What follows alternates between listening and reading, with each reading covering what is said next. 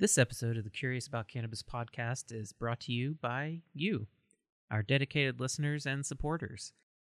Thanks to your continued listening, sharing, and donations, we've been able to continue the show free from third party advertisers and sponsors. So, thank you.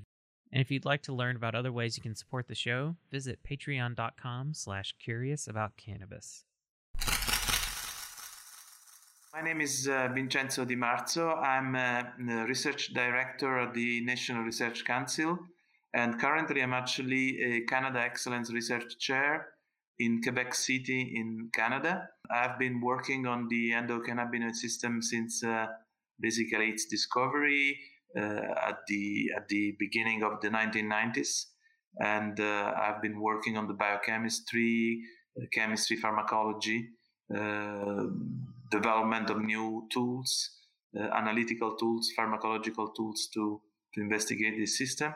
And uh, more recently, I've become uh, interested in, uh, in investigating uh, the expansion of the endocannabinoid system into a larger, larger uh, chemical signaling system, which we, we define as the endocannabinoidome, and the relationship between the endocannabinoidome and the gut microbiome, which is what I do in, uh, in, uh, in Quebec City at Université Laval.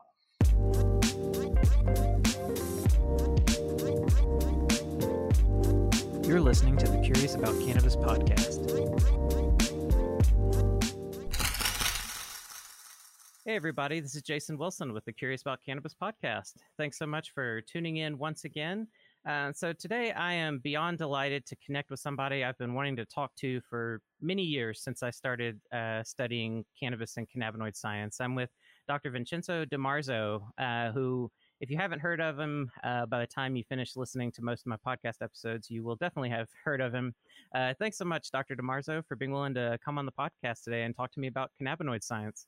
My pleasure. Thank you for inviting me. Yes, absolutely. So, one of my first questions um, in the beginning of your book, The Endocannabinoidome, in your dedications, uh, one thing that you admit is you have an obsession about uh, endocannabinoids and cannabinoids. So, I guess my first question to you is why are you so obsessed with cannabinoids? Well, I would say more than cannabinoids, I'm obsessed with the, the endogenous counterparts of the cannabinoids, which uh, which are the endocannabinoids and uh, and uh, in fact, um, since the beginning, uh, when we started investigating this this chemical signaling system, we were intrigued and fascinated by its involvement in basically all uh, physiological uh, aspects of, of mammalian life. And then uh, we also understood that, in fact, this is a system uh, so deeply involved in physiology that becomes also deeply involved in pathology. And um, and it seemed to be uh, quite complicated to study, but then it became even more complicated uh, when we we could see that this system was not as simple as we thought at the beginning, but it was easily to be expanded into a much bigger uh, signaling systems, which probably uh, we will end up discovering controls uh, uh, all aspects of human physiology and pathology. And um, uh, the other reason why I became so interested in this system is because there is a lot of, of space for for chemistry. I'm a chemist to start with, and and there is a lot of chemical uh, variability and uh, and biodiversity and chemical diversity in uh, in not only the cannabis plant but also in the in the endogenous uh, signals that we discovered uh, starting from studies on, on THC. So uh, the more we studied it, the more complicated it looked. So it, it, it, I really like complicated things. I like things that can explain in, in a mechanistic way uh, things from you know the, the, the, functioning of a single cell uh, to up to the behavior of a complex organism like uh, like laboratory animals and, and humans. So um, I still think that there is we've probably done less than 10% or 15%, uh, and uh, and one lifetime will not uh, be enough to to to study it all. yeah, absolutely. Well, and that just gives uh, plenty of work to the future generations. Uh, something yeah. that's been on my mind a lot. Um, that I was I was emailing um, Raphael Mechoulam just a couple of days ago and asking him about. um, I don't know what he hopes that people take away from the work that you know uh, himself and and you and you know other people like Roger Pertwee and others you know who are really kind yeah. of at the beginning of a lot of the stuff um, where it hopes to go. And we were talking a little bit about the future generations of cannabinoid scientists that are you know coming on the on on board with new opportunities to study uh, cannabinoids that um, you know is much more difficult um, back in through the 60s to the 90s or so when we are really getting a lot of this grounding established. Um, it's a really exciting time to see what the future, the subsequent lifetimes yeah. um, unveil that we won't be around to to see. And I was I was very lucky to start to start uh, in this field when the pioneers of this field, like uh, Rafi Mechoulam and, and Roger Pertwee and Allyn Howlett, was were really still very very active in this field. Uh, they're still active, of course, but, but obviously those were the times when they were making also uh, themselves the major discoveries uh, in this field, and it, this also explains my excitement at being there. And I've been very lucky because I, I, I, when I think about my involvement in this field, I thought I was in, in the right place at the right time. So yes. I owe very much, I owe a lot of, of, of what we did in, in, in, my group to the to the work of Rafi and Roger and Allyn Howlett. And how uh, so talking about your start in doing some of this research um, how did you start to get clued into i mean you know obviously you were involved in um, foundational research that characterized the concept of the entourage effect and as well as your paper in 1998 that sort of described for the first time what the endocannabinoid system does and that sort of thing but when did you start to um, when did the idea of the endocannabinoid system start to expand for you? Um, when did you start to think about?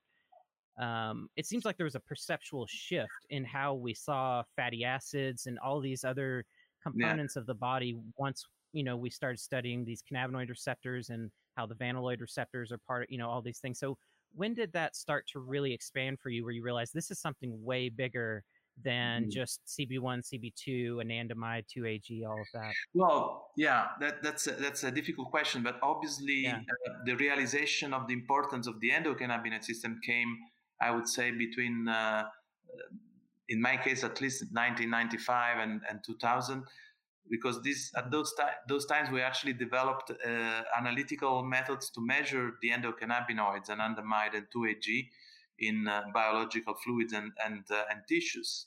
And we were very very lucky to collaborate with uh, tens, I would say even probably hundreds of of of scientists all over the world who would provide us with samples from from patients with various disorders or from uh, from animal models of disorders. So we basically started analyzing tissues and and, and blood uh, like like meds uh, all over the world, and and we, we we realized that this system was very easily perturbed uh, by mm. several different, uh, not only pathological condi- uh, conditions, but also um, changes in the, in, the, in the equilibrium, in the physiological equilibrium. Even physiological changes would change the, the endocannabinoid system. So uh, I and others came to the conviction that this, this system is, is a pro-homeostatic system uh, mm. present in all cells and tissues.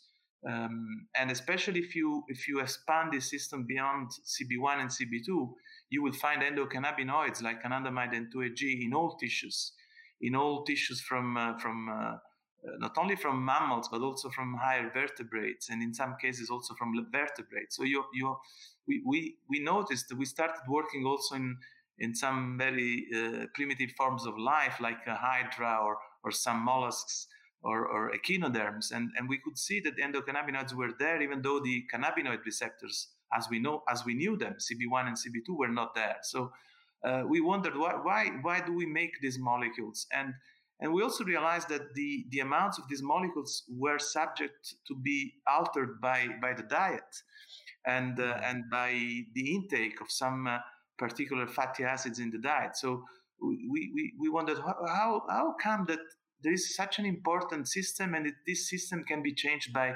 something as simple as, as eating uh, one oil rather than other uh, than another so you know, we were really intrigued and we, we thought that this maybe was really the response of the organism, if not the only one, but one of the, the, the most important responses of the organism to all forms of uh, um, uh, going far from the from the equilibrium, from the homeostasis, mm-hmm. uh, and uh, and uh, this system would be activated to to bring back homeostasis in in cells and also at the organismal uh, levels. And then uh, we realized that several forms of stressful conditions would uh, would also um, alter this system in a way that this system could change the output of other chemical signals. So in those years, we came to the to the hypothesis, and it was still an hypothesis that uh, uh, has been uh, uh since then, um, I would say, largely uh, um, proven that the, the, system is a system made of local uh, chemical signals because you know the endocannabinoids cannot really travel from one organ to the other, so they act where they are produced.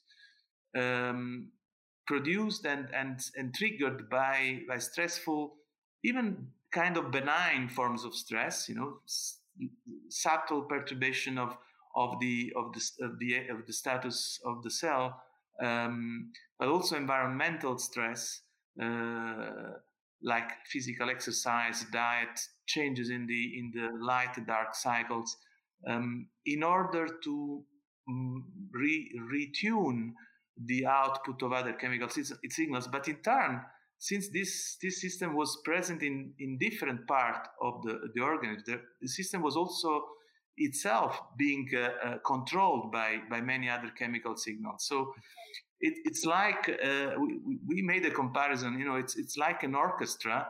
Uh, it's mm-hmm. like the director of the orchestra, which is also directed by the, the musicians of the orchestra. So it's, it, it, it was quite an intriguing uh, hypothesis that uh, we're still investigating. And of course, now with the discovery of the endocannabinoidome, this is this is becoming more difficult to to prove.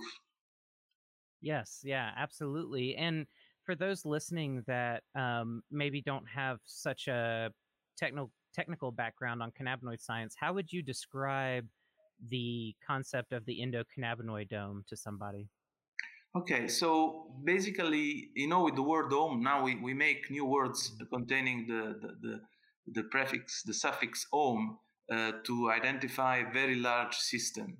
Um, so we have the genome, we have the metabolome, we have the proteome, and so on and so forth. So the, the, endo, the endocannabinoidome um, came in a way from, uh, you mentioned before the, the, the study that uh, Rafi Mechoulam, in which we collaborating, collaborated on the entourage effect. So basically, what Rafi perceived is that, uh, and what we were measuring, in fact, uh, when we were measuring endocannabinoids, is that these these two molecules, anandamide and 2-AG, were accompanied by uh, by a plethora of other uh, compounds, and these compounds, these metabolites, were chemically and biochemically similar, uh, meaning that uh, the, you know anandamide and 2-AG belongs to belong to two different families of metabolites, and these are the N-acyl ethanolamines and the, and the, the monoacyl glycerols, uh, some of which were already in, known, in fact, even one or two decades, or even longer than that,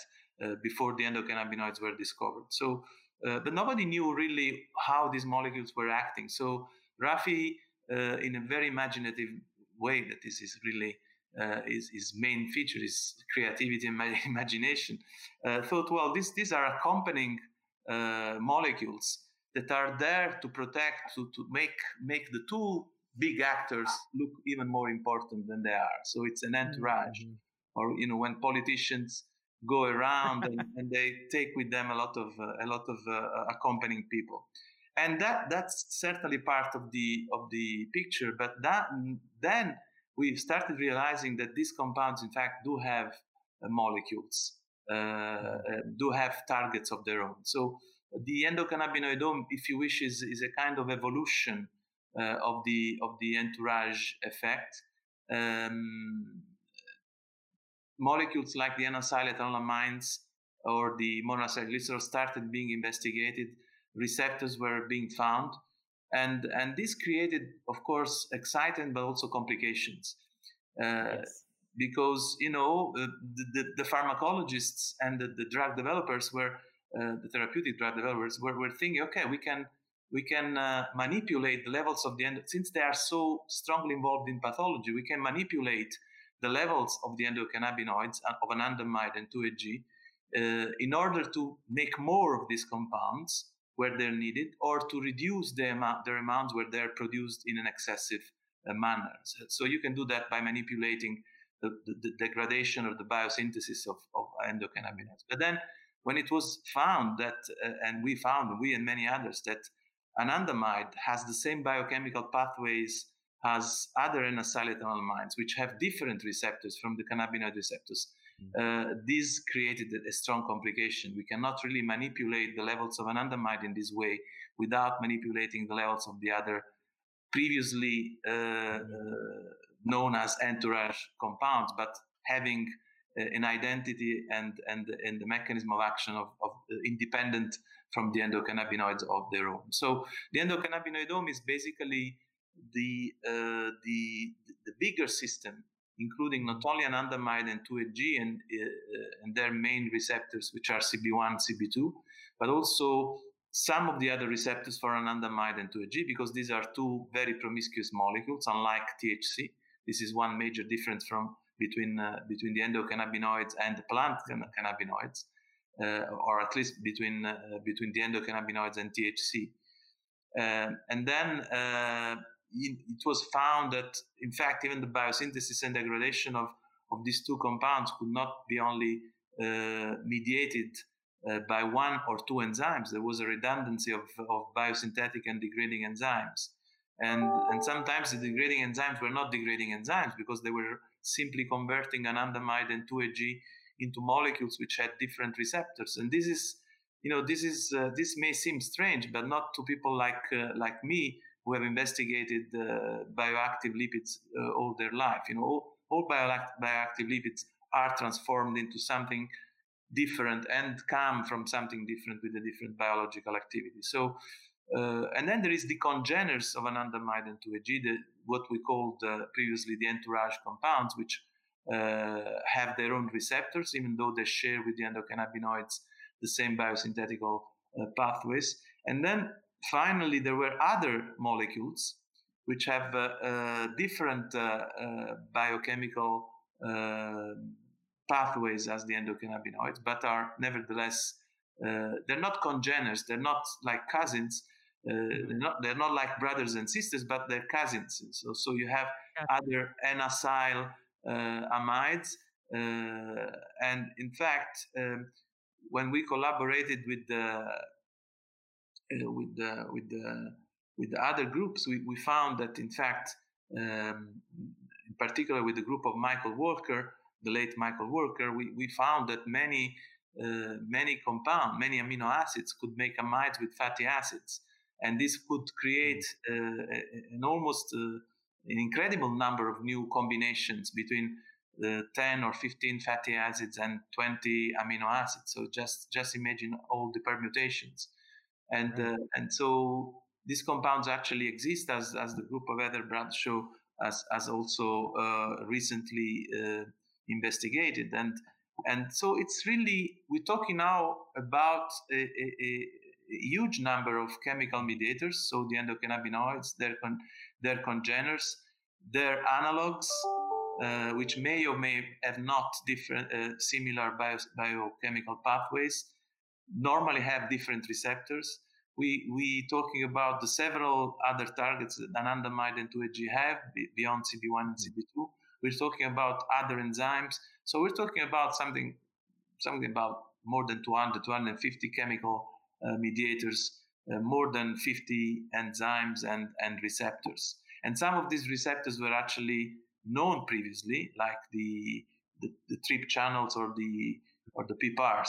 And, uh, and, uh, and the interesting thing is that, you know, of course, we, when the endocannabinoid system became so big, then the next question was, okay, uh, THC is the only out of 100 and more plant cannabinoid that interacts with the endocannabinoid system. What about maybe maybe if we don't look only at the endocannabinoid system, but we look at the expanded endocannabinoid system, at this endocannabinoid, maybe the other uh, cannabinoids will interact with the endocannabinoid endocannabinoidome, even though they don't interact with the, the endocannabinoid system. This is true uh, to a large extent uh, uh, for, for things like cannabidiol or cannabigerol, uh, the other um, minor, not so minor anymore, right. cannabinoids.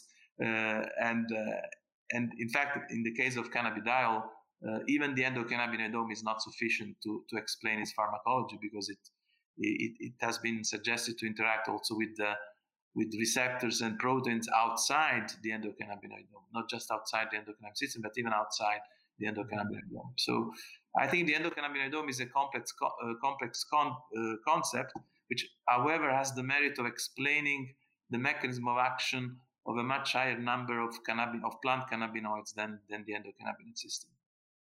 Yeah, yeah, absolutely, and it's it's definitely a very tangled web that you can't.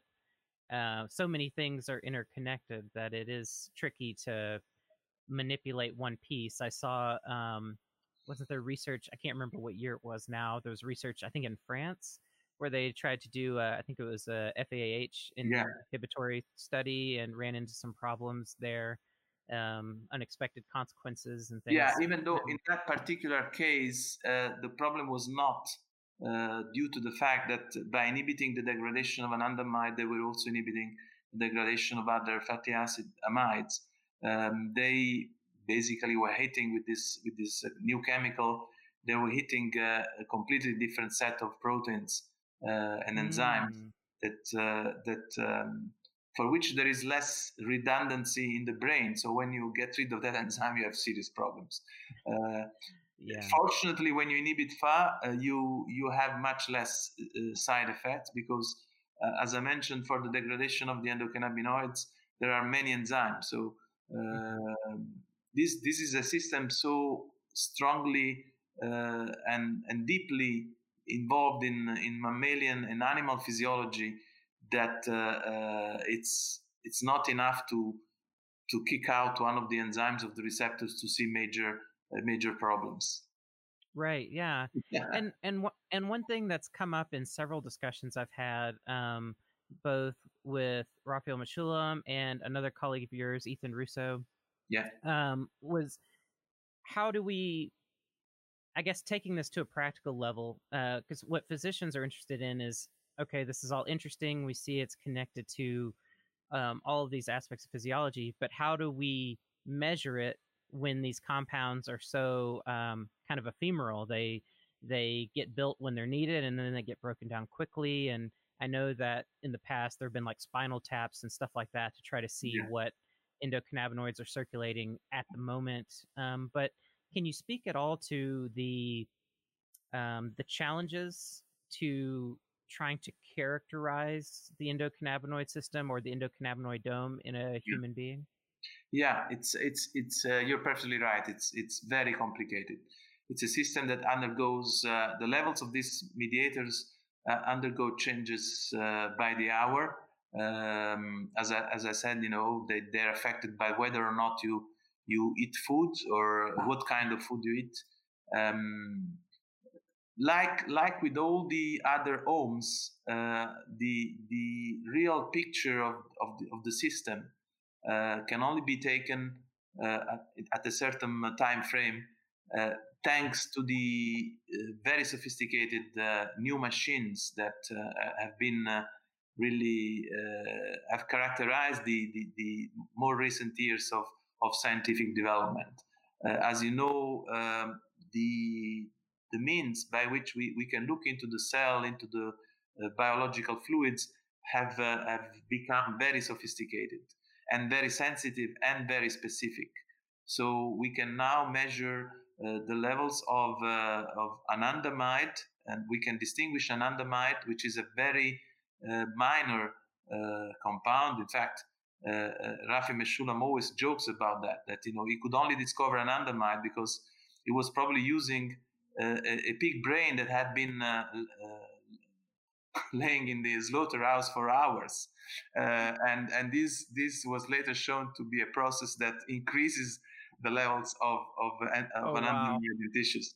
So uh, at that time, when he discovered anandamide, there were no uh, mass spectrometers sensitive enough mm-hmm. to measure uh, picomolar or, or, femtomolar amounts mm-hmm. of, of these compounds. Now we do, and we can distinguish anandamide from uh, from uh, its uh, brother, which has 20 carbon atoms but only three double bonds instead of four, and and maybe that difference is enough for that compound to hit another receptor rather than just CB1 and CB2. So clearly, um, we we have the these days the the possibility of measuring with high sensitivity, high specificity, high rapidity as well. Uh, these compounds in all in all tissues. We can uh, we can measure the expression of the enzymes that make these compounds uh, with the, even at the single cell uh, uh, level. Um, we, we can measure the proteins that are made by uh, by this uh, but by the, RNA, the, the RNAs um, through the RNAs of, of, the various proteins mm-hmm. and enzymes and receptors. So we can have a, a, a real uh, real time, almost real time picture of what's happening in a given tissue or in a given biological fluid in a, in a given animal with a with a, uh, with, which is undergoing uh, a physiological or a pathological uh, condition. So, and then of course, all this data these days, uh, these are also the days of, uh, of big data, of uh, artificial intelligence. So all this data can be put together. There is the new approaches of the systems biology. So all the networks can, uh, can be made sense of. And uh, there is a lot of space for mathematics, not just for analytical uh, chemistry and molecular biology. so we can have a picture. And at the same time, we have very sophisticated ways to modify, uh, if not one single mediator of the endocannabinoidome, because that would be very difficult to do, but at least one single receptor in a single cell uh, for for those endocannabinoidome mediators. And by modifying that, and then you know, controlling, you know, like in an on and off right. uh, mm-hmm. situation, we can then understand what the endocannabinoidome uh, mediators and the endocannabinoid system is doing. This has been done to a large extent in the brain because that's where all the research started, but it's now being done also in peripheral organs. And this yeah. is where we really appreciate the importance of the of the endocannabinoidome and the endocannabinoid system. They're not brain mm-hmm. uh, systems; they're really pleiotropic. They're doing a lot of things in a lot of places.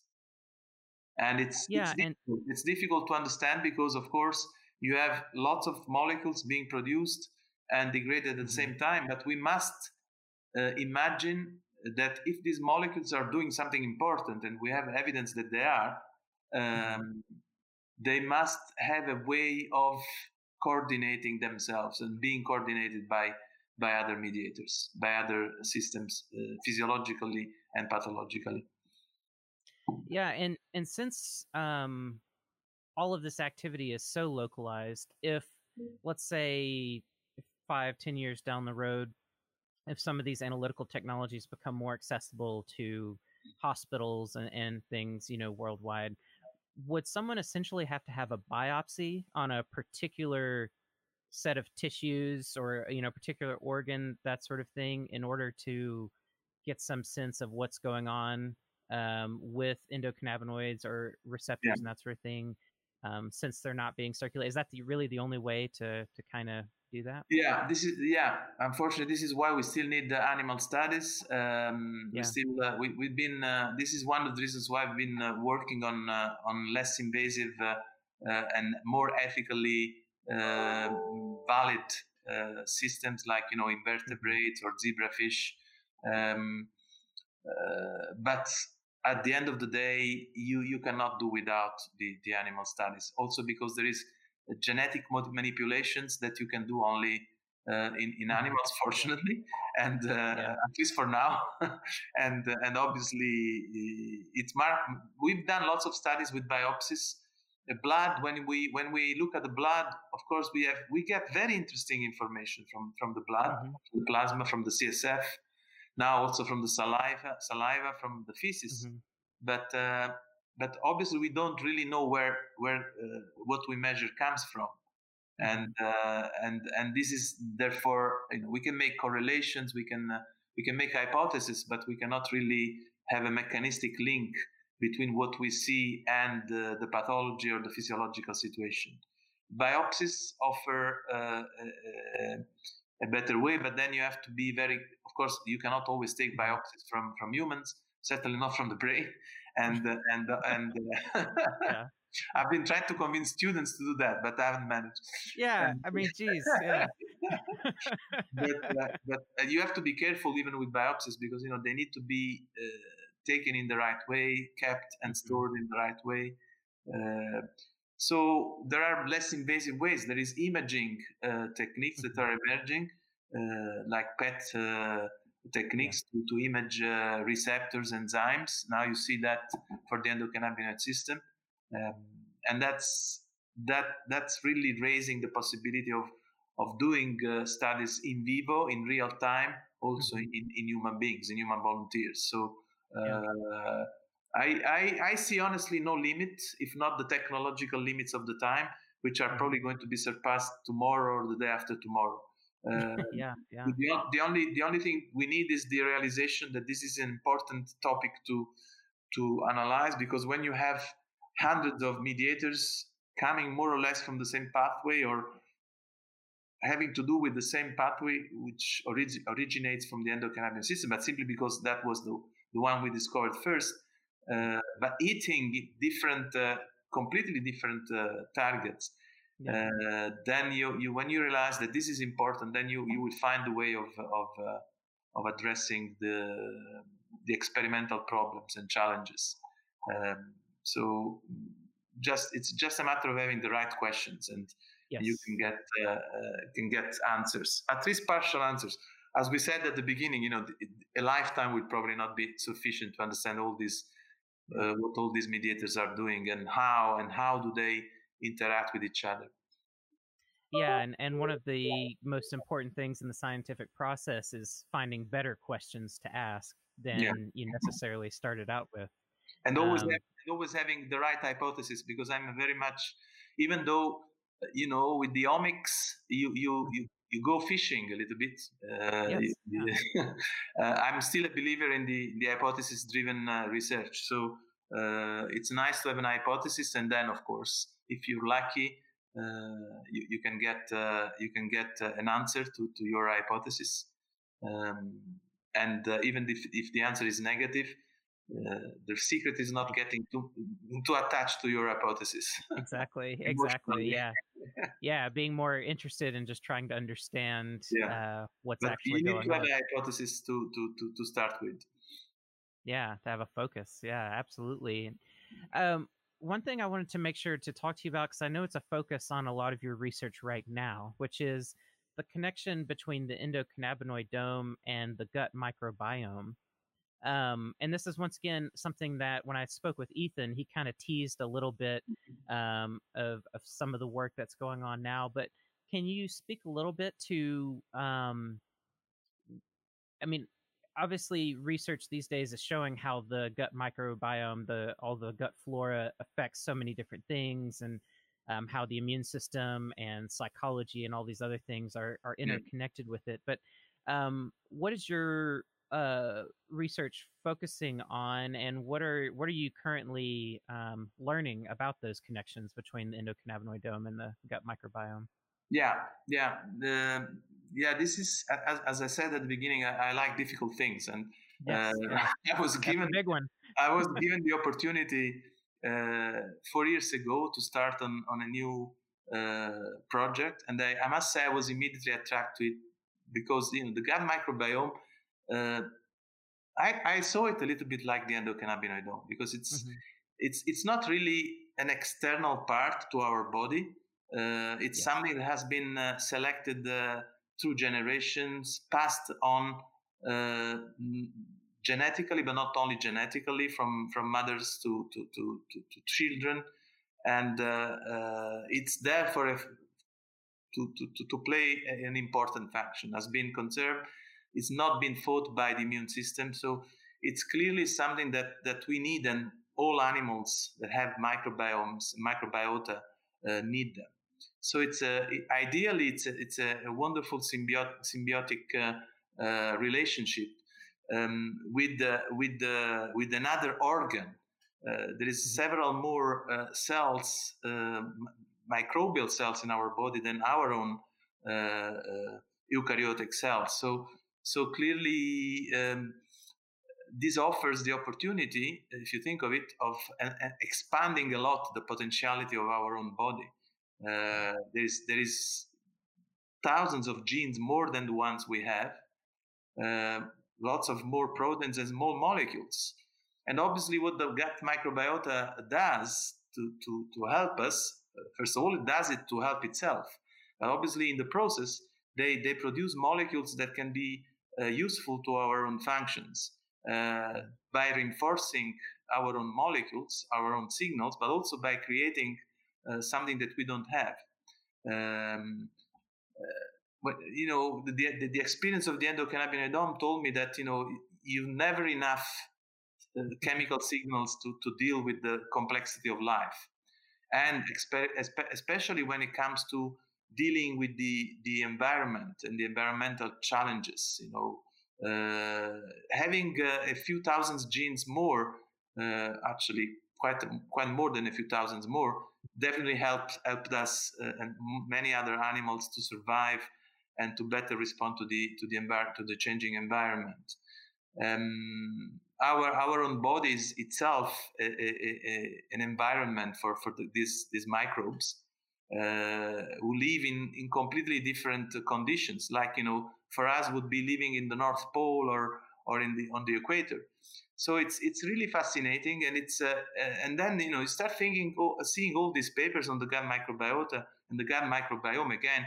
Here, the difference between the word has to do with the fact that the microbiota are the microbes. The microbiome is the microbes, is their genes, is their proteins, is their small molecules, and so on and so forth. It's a bit like the endocannabinoidome. So I, beyond the the the the names, what I saw and what everybody can see is that the, the gut microbiome uh, is involved, is potentially involved, not just in controlling the function of our gut, uh, in helping us with metabolizing things, but also in behavior, in the immune system, mm-hmm. and in most of our uh, functions. A bit like the endocannabinoid system and the endocannabinoidome, if, if you think of it. Uh, but it was really Patrice Cani in the uh, in a, a, nice paper that was published, I think, uh, before 2010, um, who put the two things together: the endocannabinoid system, the gut microbiome. Patrice Cani is a, is a scientist, a brilliant scientist in Belgium, and he, he showed that some of the effects of uh, of uh, intestinal dysbiosis, uh, the perturbation of the gut microbiome, because like all things, you know, also like the endocannabinoid system, also the gut microbiome is perturbed, and uh, the perturbation uh, known as dysbiosis produces some of its effect, its negative effects on metabolism through the endocannabinoid system mm. and through the CB1 receptor. So he was really a pioneer in this in this uh, uh, in this in this field. And at that time, I, I, looked at the paper. It was very interesting, very nice paper. He published a few more. But then I was given the opportunity to, to work on a more or less similar uh, subject, and I honestly didn't uh, want to lose the opportunity. Also because it came with uh, with, with, very nice funding, and which which we, we, don't always have in Italy. Yeah. We almost never have in Italy, and and so I, I I took this opportunity. Uh, but it's very complicated because you know I, I'm not a micro, mm-hmm. Uh, microbiologist, and uh, and the microbiota uh, is very complicated. Uh, although it's not there by chance, uh, there are rules, but every person has a, has a, has a different microbiota. And uh, but again, you know, every person has a different profile of endocannabinoid mediators. So yeah. again, maybe you know there are things that these two systems do together in collaboration, or one mm-hmm. through the other.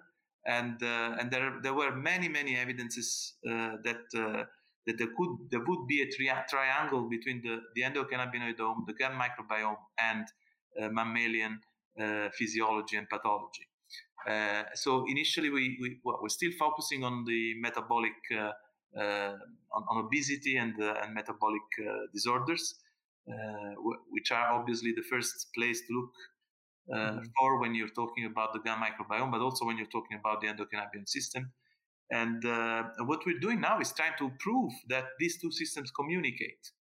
Gotcha. And again, and again, there are there are things there are easy, relatively easy things that we could do. For example, uh, use animals who, who don't, which don't have a, a gut micro, which don't have a microbiota at all. So they were raised uh, in sterile conditions, and, uh, and so we went and looked at their endocannabinoid system, their endocannabinoid, and it's completely different.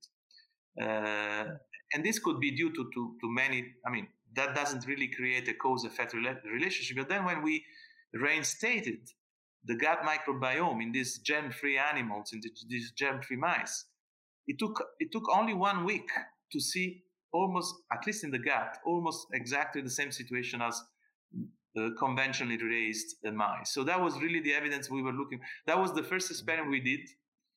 That was really the the, the experiment we did to say, okay, we, we stop here or we go.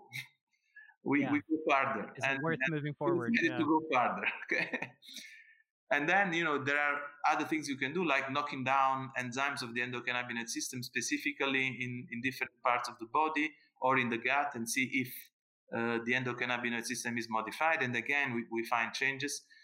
Uh, sorry, if the gut microbiome is modified, and we found changes. But uh, uh, it, it's a complicated field because, like with the endocannabinoidome, almost everything can change the gut microbiome.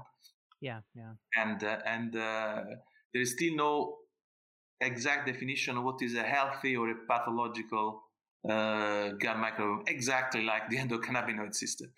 So, yes. uh, and, and, possibly also many other uh, endogenous uh, systems that we have. So, um, uh, there are many experiments we're doing. We, we find very interesting correlations in human studies following interventions between changes in the endocannabinoidome and changes in the in the gut microbiome.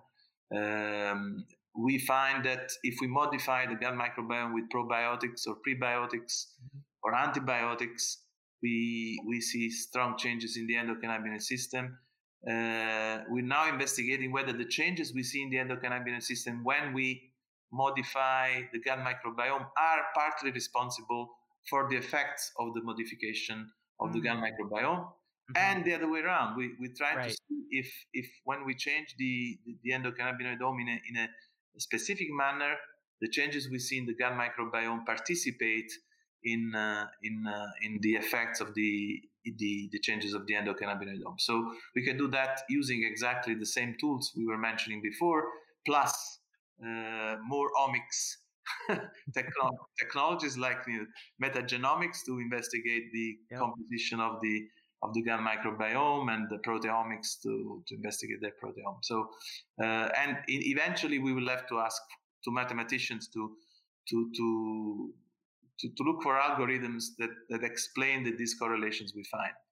But yeah. there are mechanistic ways to, to look at the, at the relationship between these two worlds it's it's yeah it's really fascinating uh, and the the crosstalk is super interesting um, you know that it's it's not a one way street that yeah. the endocannabinoid doesn't just affect the microbiome or vice versa that it's back yeah. and forth and i would imagine too you know going back to something you mentioned very early on about the diet and you know that we have certain um, requirements to have precursors for different things that our body needs to either construct the enzymes necessary to build up and break down um, endocannabinoids or receptors or whatever so i imagine in just a simple manner, the microbiome would be involved in influencing um, how some of those precursor, those building blocks that we get from our foods, um, are actually made available um, to the body to even use for some of those biosynthetic pathways.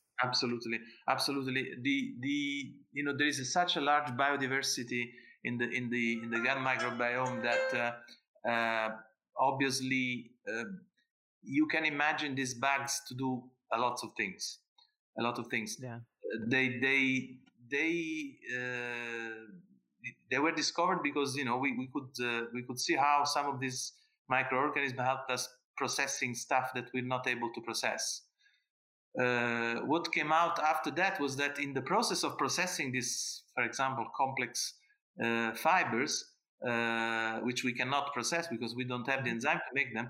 these these uh, these microorganisms, these bacteria, make uh, uh, molecules like the short chain fatty acids that are strongly active both on the gut but also on the on the uh, on the brain because they can travel uh, in the bloodstream and reach enrich the brain or act on the on the peripheral uh, nervous system and and influence the behavior as well.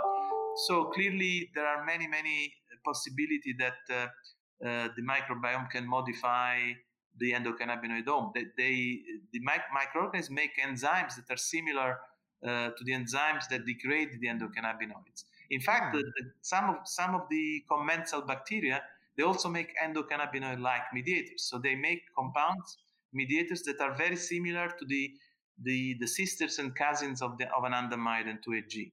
So and and they were shown to act on the same receptors. So the chemical differences between the the, these molecules when they're made by uh, the microbes are not such to impede them from to, to, to, prevent them from interacting with the same receptors. So uh, there is there is really a lot of possibilities for for crosstalk. Um, mm-hmm. and of course, as you mentioned, um, the even though we're perfectly capable of processing most uh, most uh, fatty acids, there are fatty acids that we cannot make like yeah. the, the polyunsaturated uh, omega 3 and omega 6 fatty acids. So for that, we rely on the diet, and, uh, and these fatty acids uh, can change the function of the, of the microbiome. So the, the, the omega 3 fatty acids found in fish oil, for example, uh, we know, we knew already that when you supplement them in the diet, they can change the endocannabinoidome. Uh, now we know that they can also change the gut microbiome, and some of the changes we see in one or the other are probably due to the fact that they're changing the other rather than than the former, so the latter rather than the former. So it's it's really uh, it's really interesting. We have um, what is really difficult here is to to find models to study this uh, this interaction because we cannot really do it in, in an in vivo setting. So we, we're developing in vitro s- systems, uh, for example, the organoids, where we can uh, keep pieces of gut alive for mm-hmm. several months. We're now trying to find a way of inoculating them uh, with uh, with gut bacteria uh, without killing them, uh, because or, normally organoids are grown in antibiotics. So uh, so we need makes it a, a little challenging. Yes, it's a bit challenging. But you know, we can we can at least we can do this in an indirect way. So we can take the media of the bacteria and see the effects that they have on, on the on the organoids. Uh, but we can also do uh, experiments on the on the microbiome outside the the organism mm-hmm. uh, using the so-called simulator of the human intestinal uh, microbiome uh, ecosystem or SHIME. Uh, so we have a SHIME in, in Quebec where we uh, we basically in instate a, a, real human microbiome. So there is several flasks, each of them mimicking the conditions you find in the stomach, in the duodenum, in the ileum, gotcha. in the in the colon. So we, we and if you put a fecal sample of, uh, of, of, a human being in, in this system, after a couple of weeks, the bugs will start populating the different parts of the of the SHIME in a, in a way similar to what they do in, in a human uh, uh, gas, uh, gastrointestinal system. And at that point, when we have this SHIME, we can give it foods, we can give it uh, uh, yeah. fish oil, for example, we can give it uh, polyphenols, we can give it many, many dietary stuff and see what happens independently of the host. And then we can mm-hmm. find a way of introducing the host cells in this SHIME. And this is more complicated, but people are working on this. There are very strong groups in, in the Netherlands who are working in, in simulating uh, the, the, the, microbiome in, uh, uh, and the host interactions on a chip, for example, or in very small systems. So uh, once again, technology is just waiting for us uh, yes. to ask the right uh, the right questions. Absolutely, yeah. That is that is so fascinating to learn about how that research is done. That's been something I've wondered for a while. Exactly how you start to piece all that out because it is so mm. complicated, and it sounds like you and I both share uh, an interest in complex systems. That's something that um, yeah. I definitely like as well. I like puzzles, and uh, so all of this is, uh, yeah, very very fascinating. And I, I want to be sensitive to your time. I know we're we're creeping over um, over the hour here. I've got one last question. One thing that I think people misunderstand about the entourage effect is that in the research that was originally published uh, that you were an author on that first described this effect is you were looking at 2AG and you noticed that there were these other compounds that didn't seem to have much activity of their own on these receptors, but when they were present with 2AG, uh, you got unique effects. Is it fair to say that the concept of the entourage effect has been a little manipulated in popular culture to sort of take on a meaning that is different than what was originally intended? Yeah, absolutely. I, I, agree. And, uh, and uh, both Rafi and I wondered sometimes uh, whether or not uh, the, the entourage idea had not been kind of uh, uh, mis, mis, mis, misinterpreted or misunderstood in, in, in many cases because you know it has been applied to, to cannabis and to the yeah. pharmacology of cannabis, which is a which is something that for a pharmacologist has really no meaning uh, because you cannot speak about the pharmacology of a plant. You can speak of the pharmacology of the of the components of the chemical components of the mm-hmm. plant, and even that is is quite difficult to to do. So uh, clearly, uh, the entourage effect, as we conceived it, was um, was uh, was born to to explain why anandamide and 2AG, 2AG in particular, was accompanied by in tissues, in, in blood, in wherever we analyze it, by congeners, by by other monoacylglycerols, which at that time were thought to have no receptor. So they were orphan of receptors. Okay, so we wonder why would the cell make uh, 2AG together with these compounds or anandamide together with the, its congeners if these congeners have no uh, no biological action? That would be a waste of, of, a, of, a, of a biochemical machinery. Uh, and then you know, uh, and he, he, said, okay, maybe they're they're doing something to the main actor of, of the scene, and I thought that that something could be to retard their degradation because, uh, as, as I mentioned, both the N-acylethanolamines and the monoacylglycerols can uh, be degraded by uh, the same the same enzymatic pathways as anandamide and, and 2AG. So clearly, they can compete for their degradation by this enzyme, yeah. and through this means they can enhance their, they can prolong their lifespan, and then then uh, then enhance their activity. And this is what we found, and this is what we demonstrated in that paper. But then uh, uh, we, you know, the concept went went on forward, and uh, since for for some of these compounds it was really difficult at the beginning to find a receptor, we we, we carried out other different kind of, of uh, experiment. For example, whether these compounds could act as allosteric modulators of mm-hmm. the receptors. And in fact, we found that uh, one of them, palmitoylethanolamide, later on uh, we showed would enhance the activity of anandamide at TRPV1 channels. So these were really the early times of, uh, of uh, endocannabinoid research. And then uh, many groups, including the group of Daniele Piomelli, and, and others showed that in fact these congeners were not inactive. They had their own receptors, and these receptors in some cases did uh, things uh, quite different from uh, from the CB1 and CB2, and in some cases things even opposite. So the entourage effect was kind of uh, uh, crushed by by this idea because if if 2AG acts on CB1 and by acting on CB1 stimulates food intake, stimulates fat accumulation, and its congener act on another receptor known as GPR119, which is which is mm-hmm. doing exactly the opposite. There is no no more entourage effect uh, uh, at the organismal level.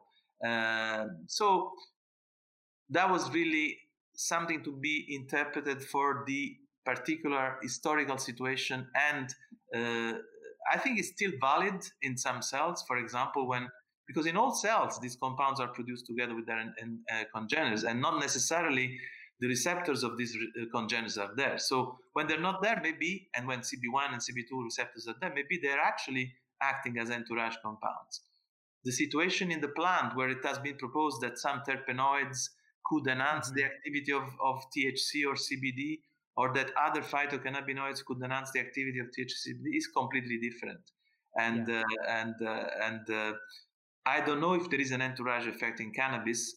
Uh, I don't know whether it explains anything, if there is one. uh, but uh, but clearly it's different from from what we did, what we uh, conceived in the 1990s with with Rafi. Yeah, absolutely, and I think that's a really big thing that a lot of people listening to this are unaware of. Uh, mm-hmm. mostly because I mean, a lot of casual, you know, lay people that are interested in cannabis, a lot of them aren't going to the original research papers and and reading the technical details on how these things came about. So I think I think that's very important to point out because a lot of times what I teach is that we now know enough to realize how much we don't know, and you know, and and we and we have learned a lot. Um, but think, a lot of times in the industry, yeah. a lot of claims are made yeah. that we know a lot more than we actually. I think do. the entourage effect, as it is being used today, is something different. Uh, it's, yeah. it's basically stating uh, another potential truth: is that the the the, the, mm-hmm. the the, the effect of uh, of the, um, the, the the sums of the effect okay mm-hmm. the, the effect of the single components together is stronger than the sums of the effects taken alone okay? right uh, yes.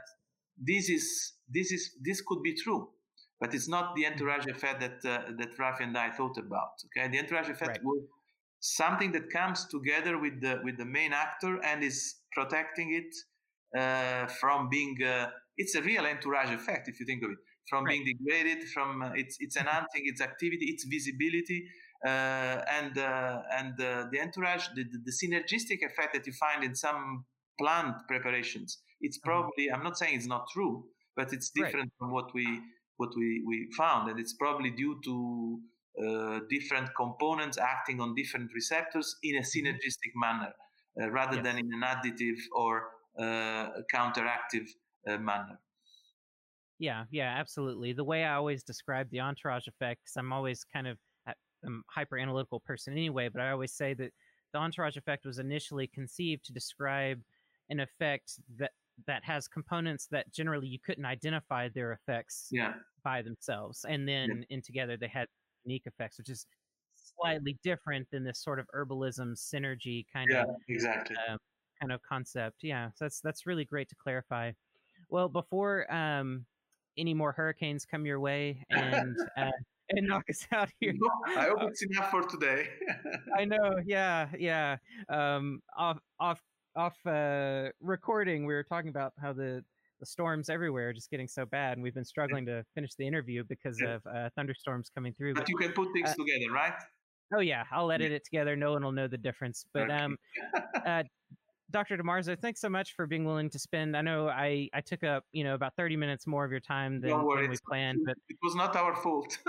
yeah, yeah. yeah well, I, I, really really appreciate it, and you know I'm going to be following your work as as things continue for you. Thank you very much. It's very very nice. It was nice speaking to you. Very very nice questions. Yes, thank you, thank you. Yeah, I'm I'm glad our our paths could cross. And do you mind if in the future I reach out to you again sometime, maybe next year sure. or so? No problem. No problem. Excellent. I, I hope to be able to tell you something interesting regarding the interaction with the gut microbiome. Absolutely. If something comes up that gets you excited, feel free to email me because I get, you know, I'm excited about all this stuff too. So thanks so much for sharing uh, your insights with our listeners. Take it easy and have a great rest of your day and, and week. Thank you very much. And you too. Take care and stay safe.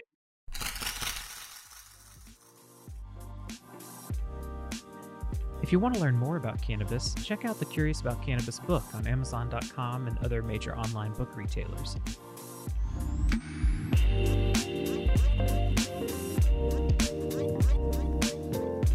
To support the show and get access to an exclusive members only podcast feed, access to private events, merchandise discounts, and more, visit www.patreon.com slash curious about cannabis.